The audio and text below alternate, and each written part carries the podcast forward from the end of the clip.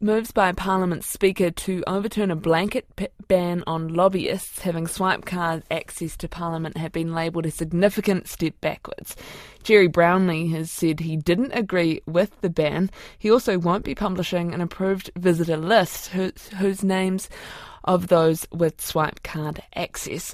The ban was brought in last year by Labour leader and then Prime Minister Chris Hipkins.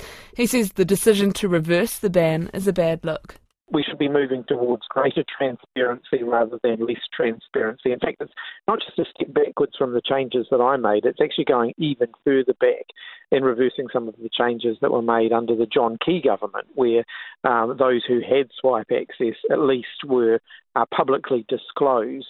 So not only is he giving back the swipe access, he's actually um, giving it back but without the public disclosure. Why do you think he's doing that? It doesn't really make any sense. I mean, I think New Zealanders' expectations have changed. You know, I think under the current government, they seem to be uh, trying to go back to a, a, time when decisions got made in the in the middle of the night in smoke-filled rooms uh, without a lot of transparency. The reality is the world's moved on from that. So, what does the world look like now in terms of lobbyists? I think it's really important that the public know um, who's got access to members of parliament. I mean, at the end of the day, the swipe cards are probably actually one of the least significant things because all that does is allow them to bypass security. They still need to have an appointment to see whoever it is that they're aiming to, to go and influence. Um, but actually, some transparency around that is still important. And so, uh, when, you know, the time that we were in government, we removed the swipe card access basically because, you know, they should have to come through the, the front entrance the same as everybody else. Uh, but also, we introduced the disclosure of ministerial diaries so that um, the public could see who was meeting with ministers and who was influencing them. So, why did you remove the lobbyist access last year? I think it creates perception problems. And, you know, while the, uh, the swipe card access itself just allows the you know, lobbyists to bypass security and to, you know, have easier access to the building, I think it creates a perception problem. And perception is actually important when you're dealing with, um, you know, the integrity of our democratic system. It's all about perception, actually. Um, you know, having safeguards in place to, pre- you know, prevent against undue influence, to prevent against corruption, these things are actually really important for New Zealand's international standing.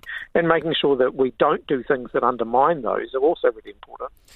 So, what do you think this move by Mr. Speaker Gerry Brownlee is doing to the perception of the National Party? I just think it creates a perception of the government going backwards, you know, to a time when decisions were made in a less transparent way, a less accountable way. And I think New Zealand's moved on from that. And I think we also need to see these changes by the Speaker in light of other changes being promoted by government ministers. So we've got Shane Jones, for example, saying that he wants to be able to handpick projects without going through the competitive process that previously we had to go through. And then you add that into that the less, less transparency around lobbyists, and it starts to paint a, a pretty dicey picture that won't be good for New Zealand, won't be good for you know the integrity of government systems. The uh, draft guidelines on lobbying have been put forward in a form, but it's a voluntary code model. What what do you make of that?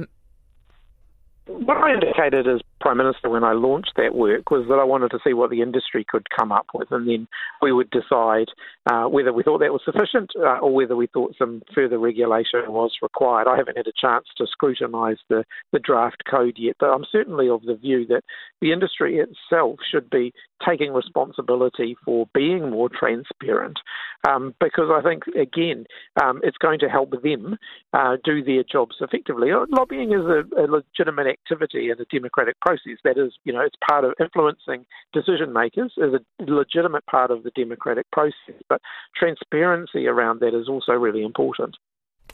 I have to ask. There's been a lot of talk around the influence of tobacco lobbyists in terms of this new coalition government.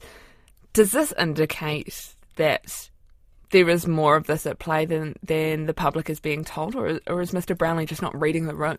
The government's certainly very, you know, connected to the tobacco lobby. I think, you know, that, that there's, there's, that's a matter of record now. They've got some very close relationships with people in the tobacco lobby. Um, now, under the new regime that Gerry Brownlee has introduced, if they were, um, you know, frequently accessing the building using swipe cards, we wouldn't know because they're no longer declaring who's getting them. That is the Labour leader Chris Hipkins.